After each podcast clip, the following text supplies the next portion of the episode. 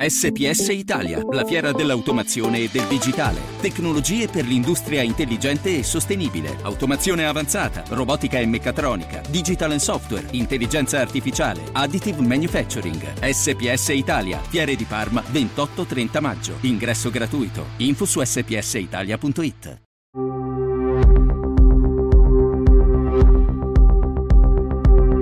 Emons Record e Miyagi Entertainment presentano Polvere, il caso Marta Russo, di Chiara Lalli e Cecilia Sala.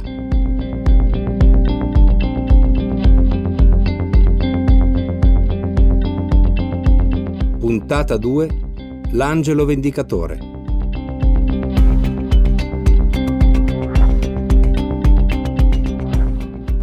Il professore? È uscita, Ma c'è tutti questi giornali qua, proprio ieri. Non lo trovo mai. C'è tutti questi giornali, ieri Carcaterra in televisione, che c'era lui ieri che era sabato, insomma sono proprio. Perché cadendo in televisione? Ma è una ragazza morta? Sì, sì, e poi perché sembra che hanno sparato Ma, da infatti, lì. infatti io volevo prenderlo un po' in giro, ma non, non riesco a trovarlo. hanno- sparato da là, quindi Non riesco a proprio. trovarlo. Volevo sapere se l'avevano tradotto. No, qualche Bruno no, perché era la stanza degli assistenti, quindi secondo me qualche assistente. Cercano di, tro- di trovare a tutti i costi qualcuno, ma questi hanno cominciato a fare i rilievi della polvere di Destaro, là all'istituto, Mm. dopo non so quanti giorni, ha piovuto, lui dice quando piove eh, non si, comp- non si ritrovano più gli elementi, quindi hanno fatto pure le cose un po' in ritardo.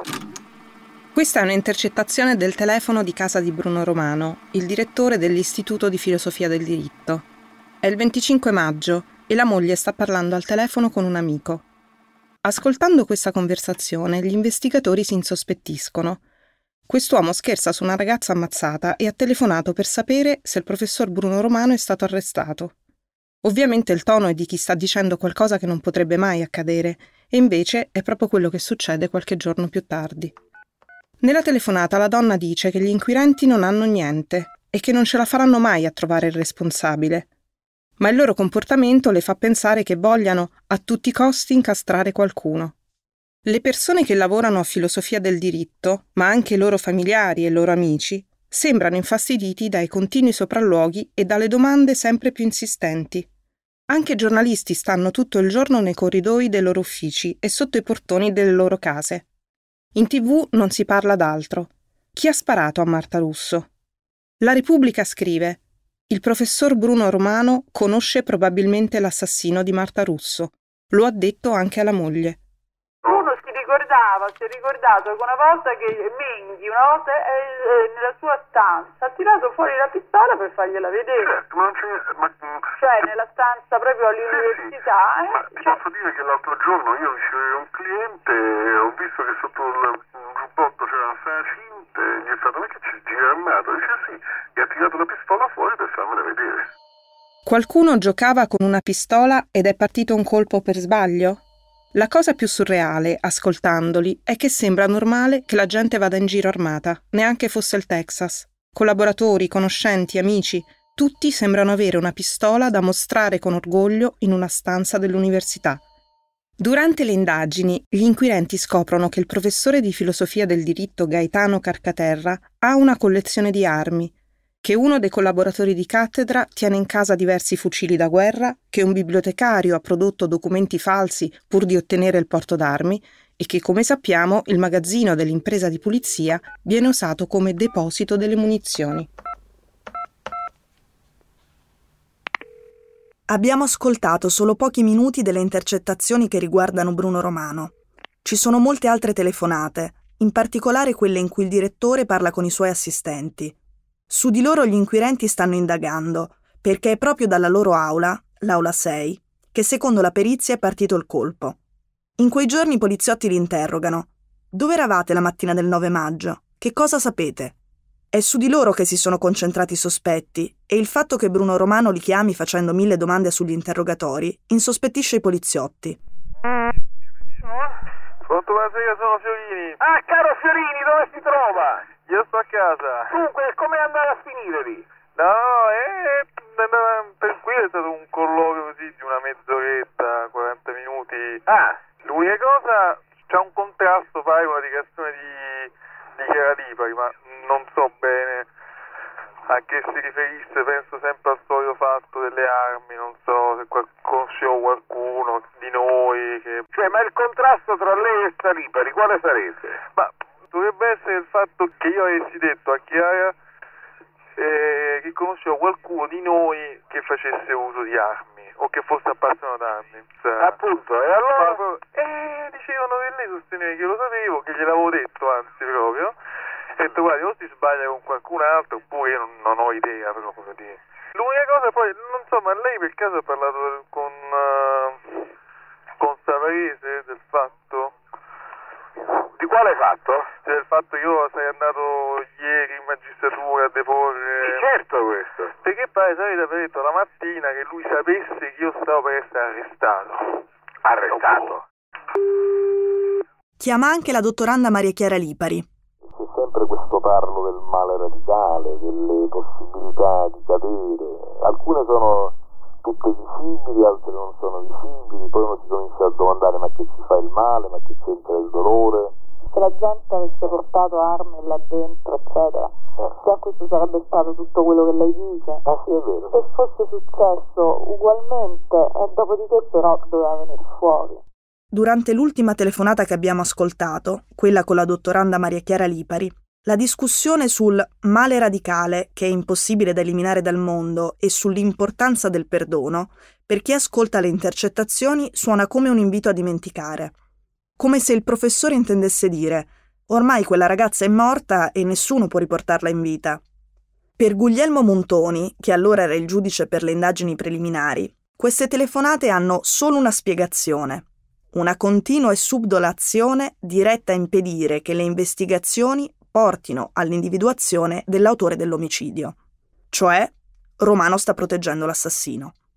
Non è grave solo quello che Romano dice in queste telefonate, è grave che quelle telefonate le abbia fatte, perché è in corso un'indagine e non si può parlare dei contenuti degli interrogatori, che devono rimanere segreti.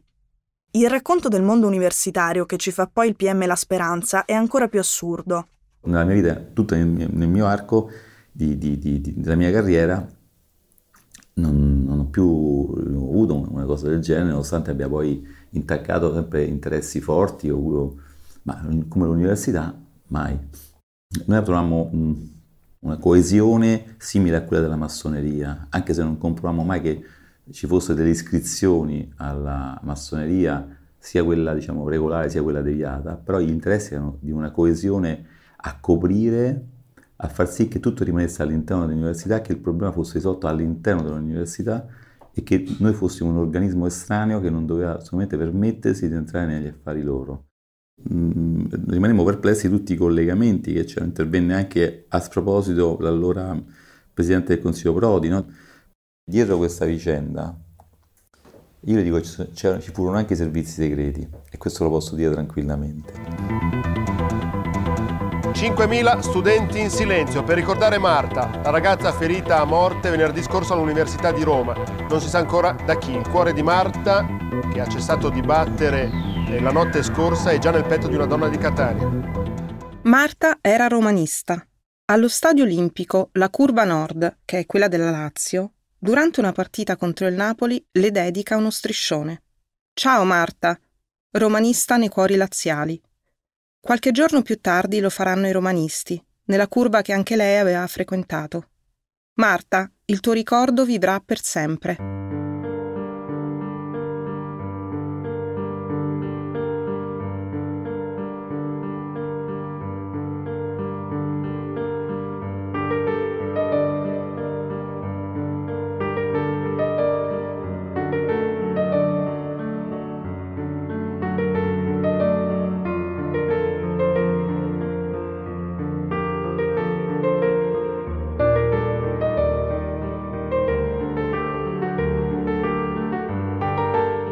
Nonostante la poca collaborazione da parte di filosofia del diritto, gli inquirenti sono certi che è lì che bisogna indagare, perché sulla finestra di destra dell'aula 6 c'è un residuo di polvere da sparo. Alla fine della scorsa puntata abbiamo già detto che quella perizia che ci ha portato nell'aula 6 è sbagliata.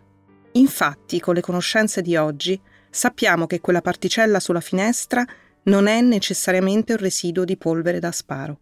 Potrebbe anche essere dovuta alla frenata di una macchina o all'utilizzo di una stampante. Ma gli inquirenti, in buona fede, all'epoca non hanno dubbi, perché la perizia redatta da Giacomo Falso dice che in quella stanza c'è un residuo esclusivo di un colpo di pistola. Forse se le indagini fossero state fatte oggi non si sarebbero concentrate solo sull'aula 6. Forse, se le indagini fossero state fatte oggi, quella perizia non avrebbe portato ad abbandonare le altre piste. Prima di tutto il bagno disabili al piano terra, quello della facoltà di statistica, accanto al magazzino della Pultra, che i dipendenti chiamano il deposito delle munizioni. Marta è caduta proprio lì davanti. In archivio abbiamo trovato le intercettazioni dei dipendenti Pultra. In una sono loro stessi ad ammettere di aver già sparato all'università, e in particolare nel loro magazzino.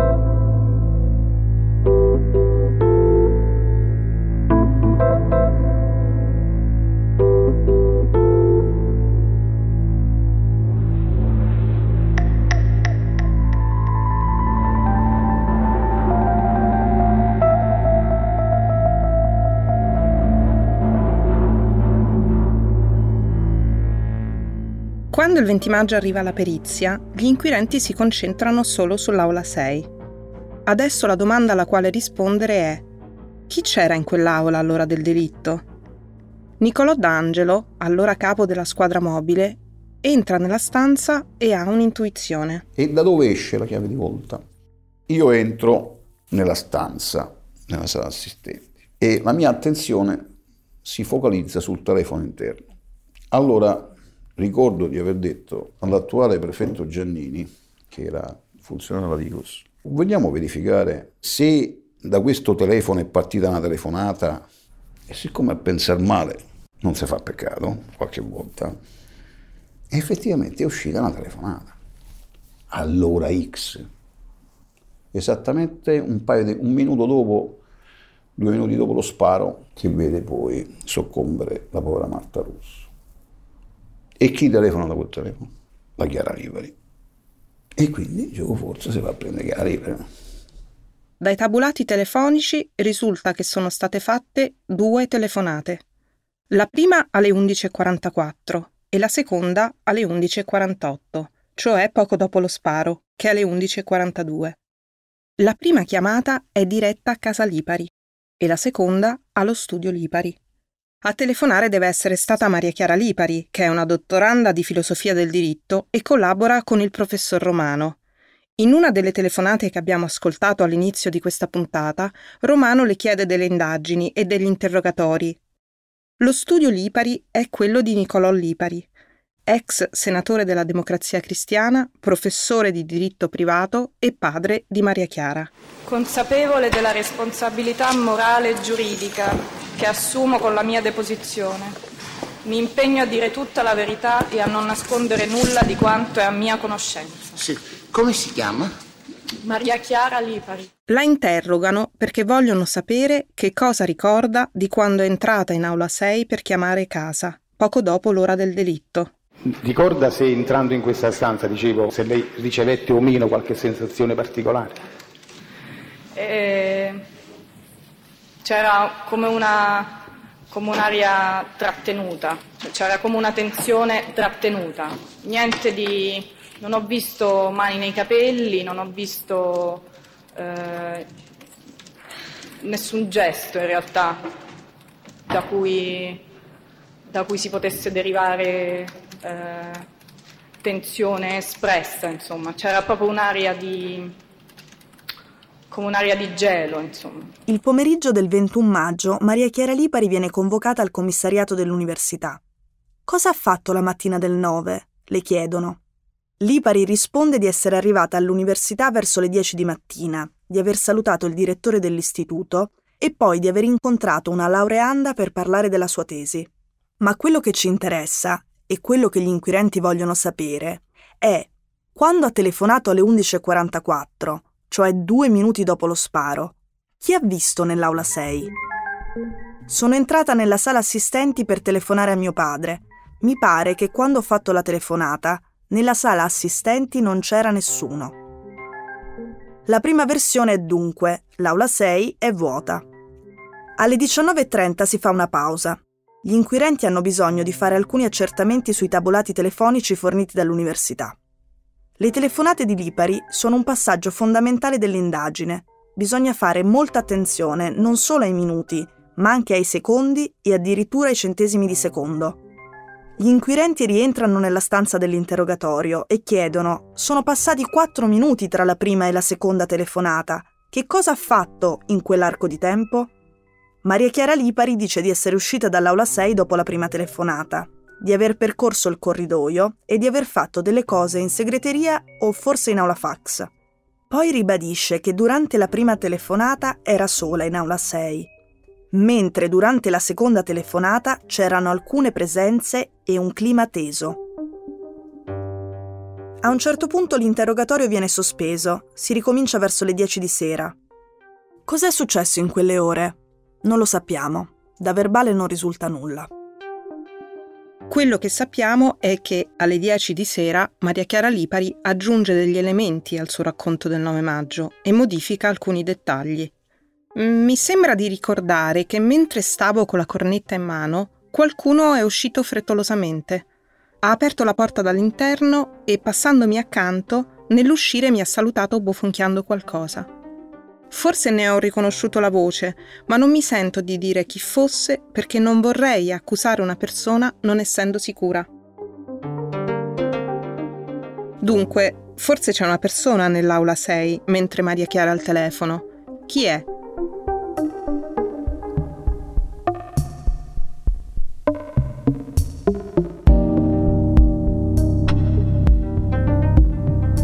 Nella notte del 21 maggio, quella in cui Lipari passa ore e ore sforzandosi di ricordare, a un certo punto le viene in mente un altro particolare che gli inquirenti considerano importante. Un suo amico le ha detto che un altro assistente, Massimo Mancini, colleziona armi da guerra, non solo, spesso va in giro in tuta mimetica. Maria Chiara allora fa il nome di Mancini. Potrebbe essere lui quello che è uscito dall'aula 6 dicendole ciao Chiara, potrebbe essere lui la persona che sta cercando di identificare. È un assistente, come Maria Chiara, e questo è un altro elemento che a Lipa ritorna perché chi è uscito dalla stanza le dà del tu. Quindi deve essere un suo pari grado, non uno studente o un bidello dell'università. Una decina di poliziotti irrompe in casa di Mancini. Hanno suonato alla porta, hanno detto so, aprite o sfondiamo la porta, letteralmente sono entrati e hanno, hanno appunto le armi alla mano. Lui è con Katia, la sua fidanzata. Lo mettono faccia al muro, prendono tutte le sue armi e scortano in questura sia lui sia la sua ragazza, in macchine separate. Mancini non capisce bene come si sia arrivati a lui. Io ancora non so, non ho la minima idea del, della realtà dei fatti, nel senso che gli inquirenti sostengono che eh, sia stata Maria Chiara Riva a fare il mio nome, lei sostiene che gliel'abbiano fatto gli inquirenti. Io mi limito a considerare, come diceva il padre Aristotele, che non possono essere vere entrambe le proposizioni. Sentita dalla polizia giudiziaria qualche giorno dopo, Maria Chiara Lipari dice una cosa che a noi è sembrata grave. Quando in uno dei verbali precedenti ho fatto il nome di Mancini è stato perché uno dei funzionari della squadra mobile me lo ha suggerito come possibilità, ma io non ci pensavo affatto. Forse è per questo che Lipari aveva definito il ricordo di Mancini in aula 6 come un ricordo subliminale. Non sappiamo bene cosa volesse dire, ma immaginiamo intendesse un ricordo non del tutto consapevole, incerto. In ogni caso, su di lui si sbaglia. Mancini era a casa a dormire, ha un alibi che i poliziotti hanno verificato. Non poteva quindi essere lui la persona che quella mattina, uscendo dall'aula 6, aveva detto ciao Chiara. Mentre ce lo racconta, Mancini è ancora angosciato al pensiero di quello che sarebbe potuto succedere a lui. Mi sono sempre domandato se io quel giorno invece di dormire stavo all'università, a quest'ora in galera ci stavo io. Ma la cosa che mi preoccupa di più, francamente, è il fatto che io credo, fatto, è la mia convinzione, che chi ha ammazzato questa ragazza sia ancora fuori.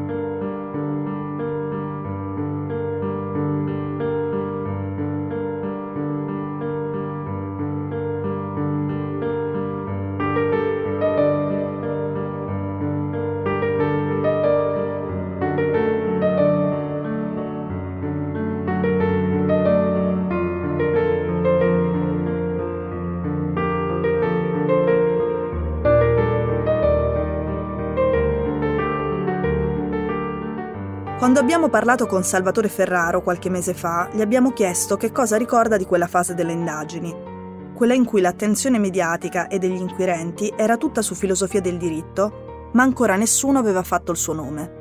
Forse pochi ricordano che il primo a essere accusato da Maria Chiara Lipari è Massimo Mancini. Ritenendo il responsabile dopo le dichiarazioni della Lipari, viene prelevato e portato in, eh, in questura in malo modo. Massimo Mancini, fortuna per lui e sono contentissimo, aveva un alibi tecnico e riuscito a dimostrarlo. Cioè questa persona mette su un verbale che Massimo Mancini è probabilmente l'assassino di Marta Russi. Voi vi rendete conto che in un sistema un minimo sensato di buonsenso questa testimone sarebbe stata subito taciuta se non addirittura arrestata?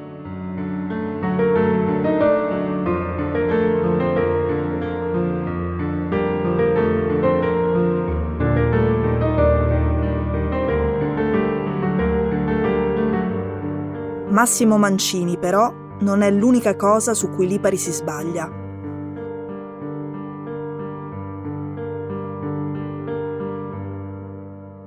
Maria Chiara descrive così i suoi movimenti intorno all'ora del delitto. Entra in aula 6 per fare una prima telefonata. Prova a chiamare sua madre e il telefono squilla vuoto. In questo momento nell'aula non c'è nessuno. Poi esce, va in aula fax, in segreteria. Torna in aula 6 per fare una seconda telefonata chiama lo studio di suo padre e qualcuno le risponde. Adesso nella stanza ci sono alcune persone. Però non può essere andata così. Da una corretta lettura dei tabulati emerge che non ci sono una prima telefonata, in cui l'aula sarebbe vuota, e una seconda telefonata, in cui nella stanza ci sarebbero delle persone.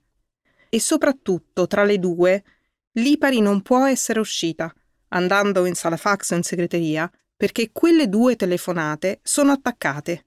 Tra la prima e la seconda passano solo 23 secondi, il tempo che serve per attaccare e comporre un nuovo numero, e non 4 minuti. Il buco di 4 minuti tra le due telefonate non esiste.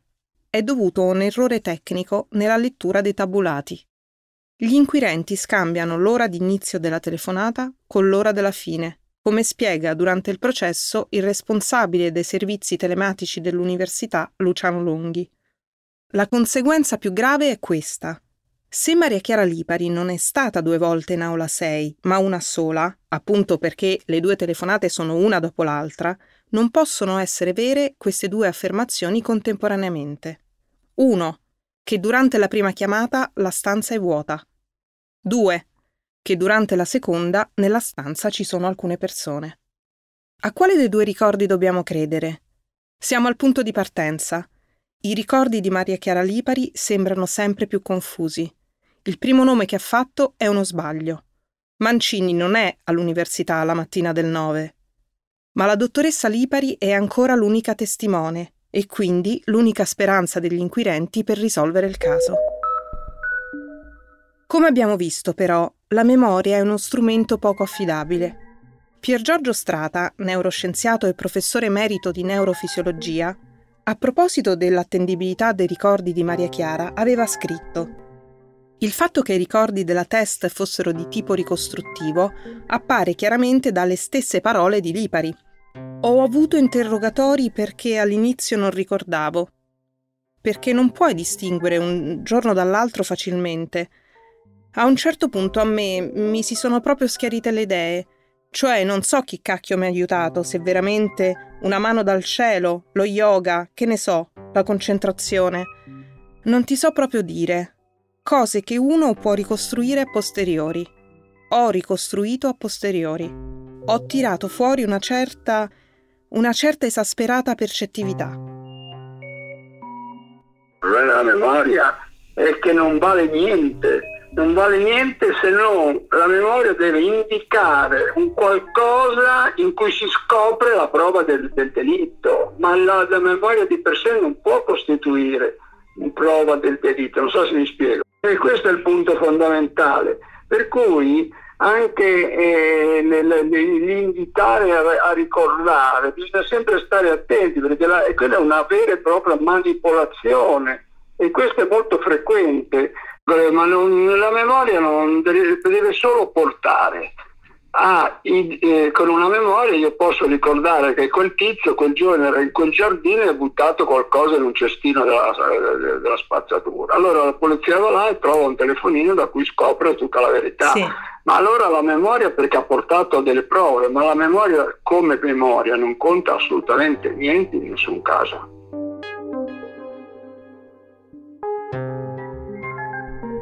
Anche durante il processo, Maria Chiara Lipari dice molte volte di essersi sforzata di ricordare o di non ricordare ancora.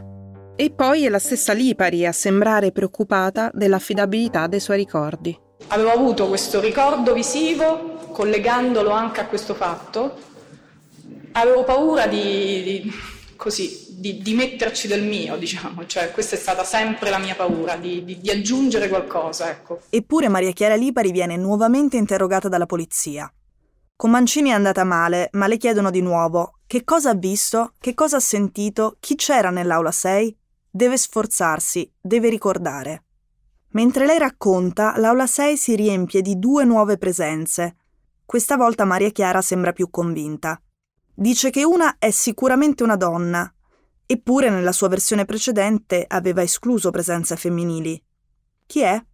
Lipari dice La presenza femminile di cui ho parlato è identificabile in Gabriella, probabilmente perché quello che ricordo è un interrogativo che mi è passato nel cervello come un lampo in quel momento, e cioè che ci fa Gabriella qua? La presenza femminile ha ora un nome. Gabriella è Gabriella Alletto, la segretaria dell'Istituto di Filosofia del Diritto. Ricapitoliamo. Quel giorno, all'inizio dell'interrogatorio, Maria Chiara Lipari dice di non aver visto nessuno. Gli inquirenti insistono, non è possibile, deve per forza aver notato qualcosa. A quel punto lei ricorda alcune presenze, ma esclude che ci fossero donne. Gli inquirenti continuano a chiederle di sforzarsi, insistono. Infine le vengono in mente due nomi, una donna e un uomo, cioè Gabriella Alletto e poi Francesco Liparota che è un altro dipendente dell'istituto che gli inquirenti avevano già messo sotto controllo. Anche con i verbali davanti e con una cronologia delle varie evoluzioni, abbiamo fatto fatica a star dietro al racconto di Lipari. Ci sono contraddizioni, non c'erano donne e poche ore dopo c'era Gabriella, ed errori veri e propri. Mancini e i quattro minuti tra la prima e la seconda chiamata, riempiti di ricordi che non possono essere veri perché quei quattro minuti non esistono. Sarà Maria Chiara stessa a descrivere in modo efficace l'insistenza degli inquirenti, sfogandosi al telefono con il suo amico Jacopo. È la sera del 23 maggio. Questo dice sputtano lei, sputtano suo padre, eccetera. Addirittura? Eh sì, proprio questa espressione precisa. Ma tu dici che lo fanno per ma certo, per istiorirti, per costringerti tutto il pomeriggio, ma non sono stati a dirmi lei in una posizione delicata, lei sa, morte tua, vita mia, eccetera. Ma che, cioè, non stavano in cielo né in terra, capito, che io stessi lì con dei ricordi precisi che però non volevo dire per paura e per cui loro mi dicevano sì però allora ti incolpiamo a te per cui dilli cioè non sta in cielo né non si sente benissimo ma il contenuto è chiaro. I poliziotti minacciano di sputtanare sia lei sia suo padre un professore universitario ex senatore della DC le dicono anche mors tua vita mea cosa intendono lo spiegano subito dopo. Ti incolpiamo a te per cui dillo ma secondo Maria Chiara non stava né in cielo né in terra che io stessi lì con dei ricordi precisi che però non volevo dire. Maria Chiara ha passato tutta la notte in commissariato. La mattina dopo è proprio la segretaria Gabriella a letto, quella di cui ha appena fatto il nome, a chiamarla al telefono per chiederle se sarebbe andata all'università. Maria Chiara le dice che è stanchissima e che non se la sente. Parlando al telefono con il suo professore Bruno Romano, Maria Chiara Lipari si lamenta delle pressioni che ha ricevuto. Poi fanno discorsi strani parlando del male radicale e del mondo che fa schifo. Lipari è sdegnata e angosciata. È nervosa, si lamenta degli inquirenti e del clima in istituto, è sconvolta dal comportamento di tutti quelli che sono a giurisprudenza. Una cozzaglia di gente da ricovero, dice il Romano. Secondo Lipari, nessuno si prende le proprie responsabilità. Non sembrano nemmeno sconvolti dalla morte di una ragazza. A Romano, che le parla di speranza, Lipari risponde che la speranza non c'entra nulla con la vigliaccheria. Non, forse non è, non è, bene che mi vada bene, cioè, insomma il destino vuole che nel certo minuto io devo aprire la porta, eccetera, avere poi una serie di reminiscenze vaghe, di atteggiamenti strani, di cose, di avere questa cavolo di nervosismo che mi ha preso, che, che, guido come una matta, che veramente rischio di, di, di schiantarmi. Questo, però, chiaro, questo, questo magari... Cioè, a questo punto non ci deve, essere, deve essere che nel mio destino non c'è di studiare con calma in, una, in, un, in un istituto in cui la gente non porta armi, in cui la gente è serena, in cui la gente è filosofa, in cui la gente gli va di andare, insomma, non, non è una scocciaia di gente da, da, da ricovero. La speranza è presente in alcuni tratti che sono quelli e non altri. Sicuramente non è nella vigliaccheria la speranza. Sì, però è la speranza che il vigliacco la lasci la vigliaccheria.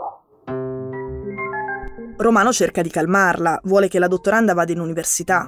Dovrebbe finire la tesi, ha scritto solo poche pagine e il dottorato sta per finire. Ma Maria Chiara è così turbata dagli eventi da pensare di mollare gli studi. Probabilmente finirò per essere vittima pure io.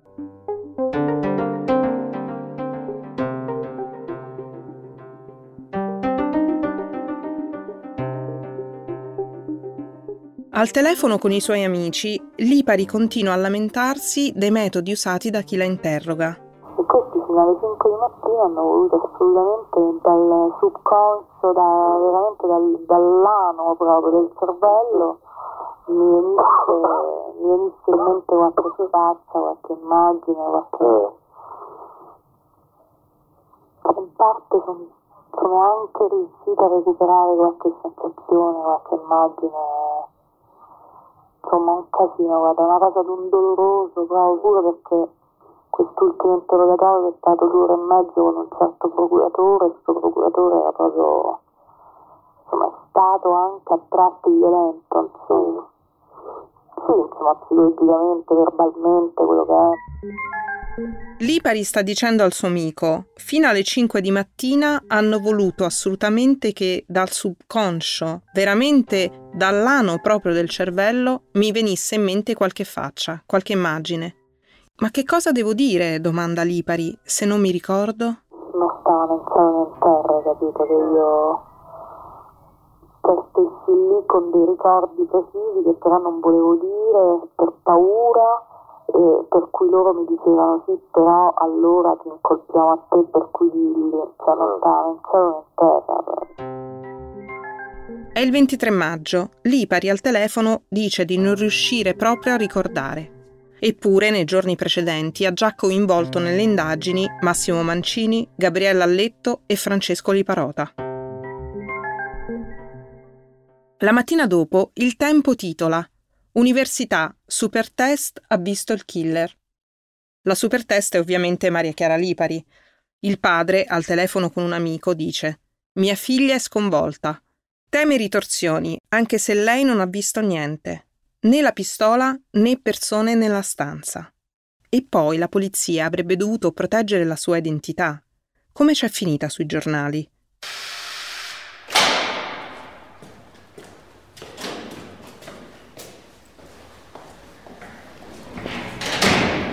In questo clima di sospetti e di paranoie, Maria Chiara Lipari esce dal portone di casa e nota una macchina rossa con due uomini dentro. È sicura che siano lì per lei. I due in auto forse la indicano e parlano tra di loro. Dicono qualcosa come Eccola, guarda, è scesa, con un marcato accento meridionale, probabilmente calabrese. Maria Chiara Lipari comincia a camminare, la macchina la segue e lei è nel panico. Al telefono con il padre dice: Ma se fosse quel calabrese, quel calabrese ci ha. veramente ci può avere proprio degli amici con le armi, in casa in Calabria, proprio sotto al cuscino. Intende dire: se il killer fosse quel calabrese e se quelli che la stanno seguendo nella macchina rossa sono suoi amici con le armi sotto al cuscino? Adesso Maria Chiara Lipari sospetta che a sparare dalla finestra dell'aula 6 sia stato un calabrese.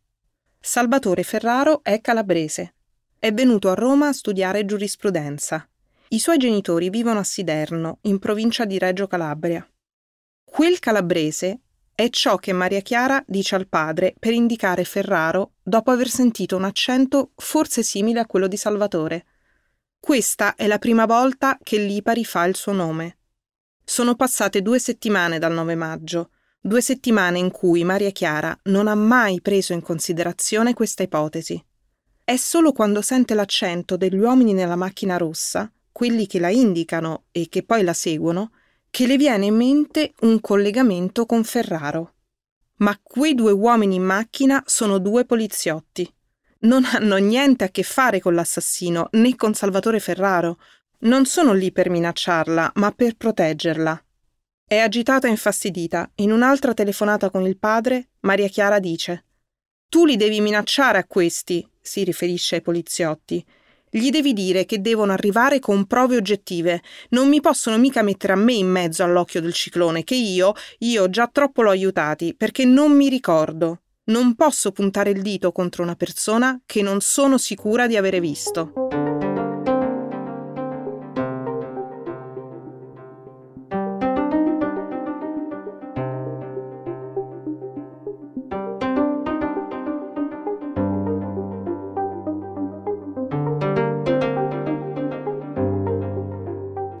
Inquirenti devono ricostruire che cosa è successo nell'aula assistenti il 9 maggio.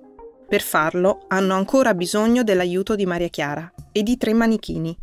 Il 26 maggio, Ormanni e la Speranza, insieme all'ispettore della Digos Belfiore, portano Maria Chiara Lipari nell'aula 6, che è una stanza grande, con un tavolo al centro e sopra dei computer, due finestre, librerie su tutte le pareti e un telefono su un tavolino vicino alla porta, entrando a sinistra. I tre manichini servono a simulare la scena che Lipari ha faticosamente ricostruito e alla quale avrebbe assistito. Due vengono posizionati al centro della stanza, l'altro a destra davanti alla finestra. La sera in questura Maria Chiara così descrive la simulazione. Quelli al centro della stanza indicano la posizione di Gabriella al letto e di Francesco Liparota. L'altro manichino è vicino alla finestra. Quella terza persona è quella che esce dicendo a bassa voce Ciao Chiara. È sicuramente un uomo e le dà del tu. Il giorno dopo, in questura, la descrizione dell'uomo che esce dalla stanza si arricchisce di particolari. La persona vicino alla finestra è qualcuno senza barba né baffi, dal colorito pallido e con i capelli castani, come Salvatore. Potrebbe essere Ferraro? deve domandarle qualcuno, perché questa è la risposta di Lipari. Ferraro è un più che assiduo frequentatore dell'istituto e quindi non posso dire se quel venerdì 9 maggio ci fosse oppure no, anche se mi sembra di ricordare di aver scambiato con lui qualche battuta a proposito di un libro. Su questo però non sono assolutamente in grado di dire nulla di men che vago.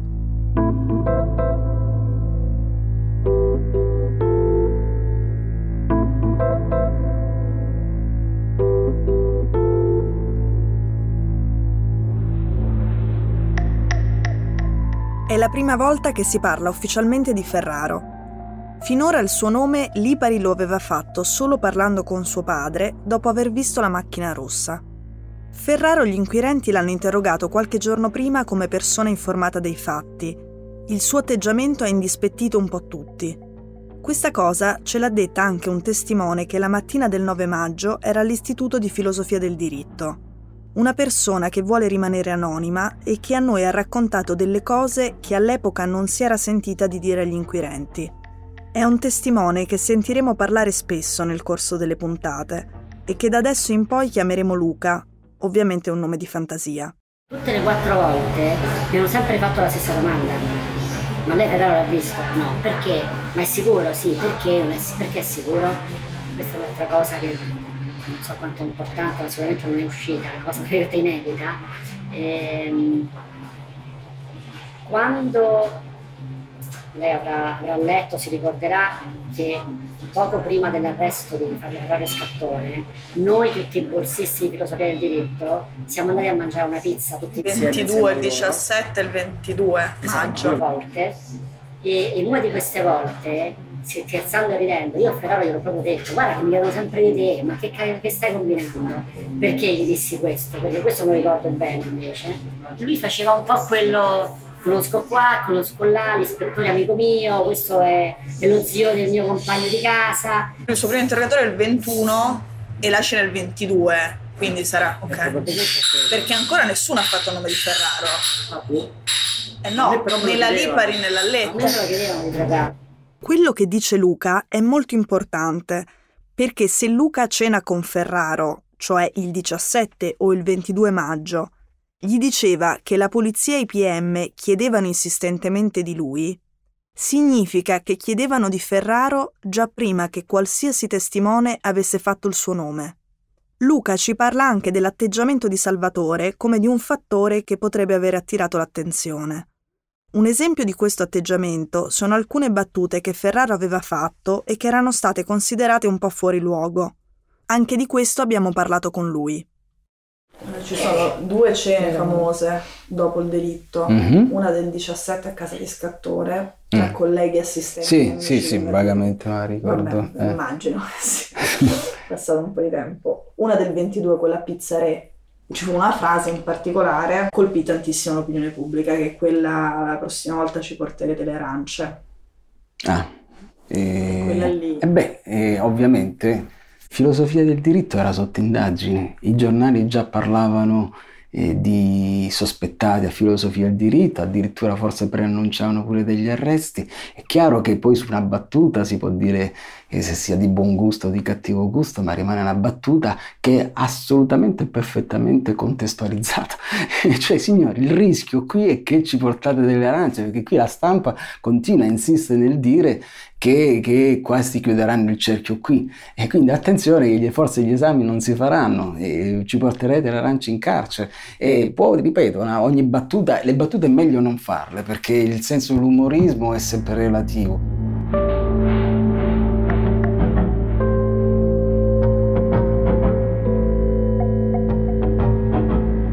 Maria Chiara Lipari, pur ammettendo di non esserne certa, adesso colloca Ferrari in aula 6, come spiega lei stessa a suo padre in una telefonata. Sì, la, la persona mi ha guardato e poi si è voltata. Ho la sensazione che si sia voltata. Sì, si è voltata, ma io in faccia l'ho vista, cioè ho la sensazione di averla vista. Poi, siccome è una persona che sta sempre lì, io non potevo avere la certezza a caldo poi che fosse lui quella mattina in quel minuto. Più passa il tempo e più, invece, si focalizza questa cosa, cioè si focalizza questa immagine. Invece quello è il nome che posso fare in definitiva, perché quella è la faccia che mi ricordo là dentro. In una stessa telefonata, Maria Chiara Lipari prima parla di una sensazione e dice che non può avere la certezza sulla presenza di Ferraro quel giorno in quell'aula. E poi, pochi secondi dopo, dice invece quello è il nome che posso fare in definitiva. Adesso anche Nicolò Lipari sembra cambiare atteggiamento verso la figlia e le dà un suggerimento. In questo momento non aggiungerei nulla perché dai la sensazione, veramente, di voler fare l'angelo vendicatore.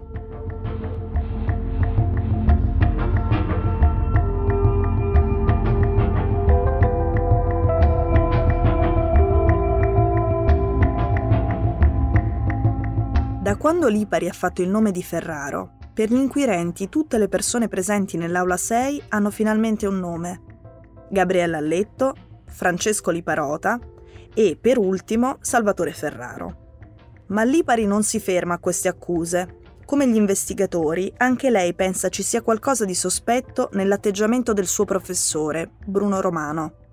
Se ne lamenta negli interrogatori, ma non solo. Parlando con un amico dice sono disgustata dalla sua vigliaccheria e dalla sua merdosità morale, non voglio nemmeno nominarlo. E di tutti gli altri dice: Pare che veramente gli altri siano un fronte compatto di figli di puttana. Mi hanno detto insomma che è venuto fuori un quadro di uno squallore proprio assoluto dell'istituto. Poi si lamenta perché quelli dell'istituto non la chiamano. Se fosse possibile nell'ambito di un'indagine, pur di ricordare ancora qualcosa in più, dice, si farebbe perfino ipnotizzare. Poi parte per Israele per riposarsi. A Don Chino, suo padre spirituale e compagno di viaggio, dirà Mi sono sforzata al di là di quello che avevo visto.